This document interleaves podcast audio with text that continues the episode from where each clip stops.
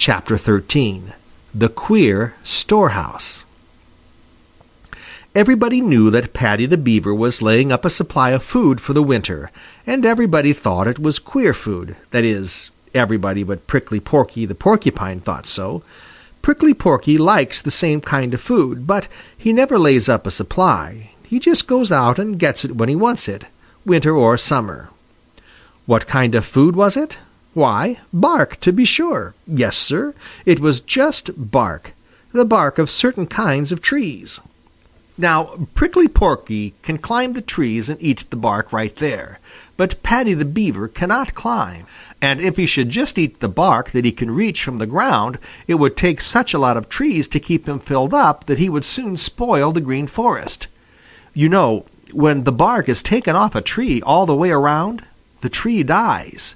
That is because all the things that a tree draws out of the ground to make it grow and keep it alive are carried up from the roots in the sap, and the sap cannot go up the tree trunks and into the branches when the bark is taken off because it is up the inside of the bark that it travels.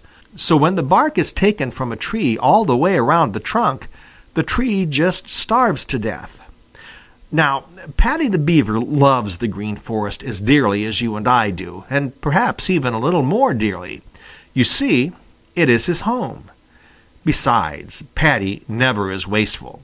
So he cuts down a tree so that he can get all the bark instead of killing a whole lot of trees for a very little bark, as he might do if he were lazy.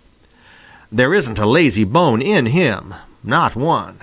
The bark he likes best is from the aspen, when he cannot get that, he will eat the bark from the poplar, the alder, the willow, and even the birch, but he likes the aspen so much better that he will work very hard to get it. Perhaps it tastes better because he does have to work so hard for it. There were some aspen trees growing right on the edge of the pond Paddy had made in the Green Forest. These he cut just as he had cut the trees for his dam.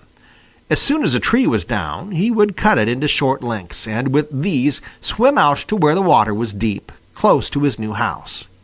He took them one by one and carried the first ones to the bottom, where he pushed them into the mud just enough to hold them.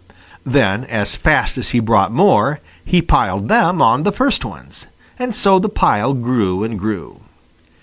Jerry Muskrat, Peter Rabbit, Bobby Coon, and the other little people of the Green Forest watched him with the greatest interest and curiosity. They couldn't quite make out what he was doing. It was almost as if he were building the foundation for another house. "What's he doing, Jerry?" demanded Peter when he could keep still no longer. "I don't exactly know," replied Jerry. "He said that he was going to lay in a supply of food for the winter, just as I told you, and I suppose that is what he is doing, but I don't quite understand what he is taking it all out into the pond for. I believe I'll go ask him." "Well, do, and then come tell us," begged Peter, who was growing so curious that he couldn't sit still. So Jerry swam out to where Paddy was so busy. "Is this your food supply, Cousin Paddy?" he asked. "Yes," replied Paddy, crawling up on the side of the house to rest. Yes, this is my food supply. Isn't it splendid? I guess it is, replied Jerry, trying to be polite, though I like lily roots and clams better. But what are you going to do with it? Where is your storehouse? The pond is my storehouse, replied Paddy. I will make a great pile right here close to my house, and the water will keep it nice and fresh all winter.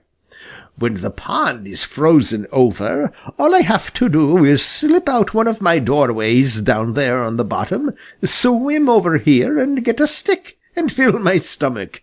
Isn't it handy? End of chapter 13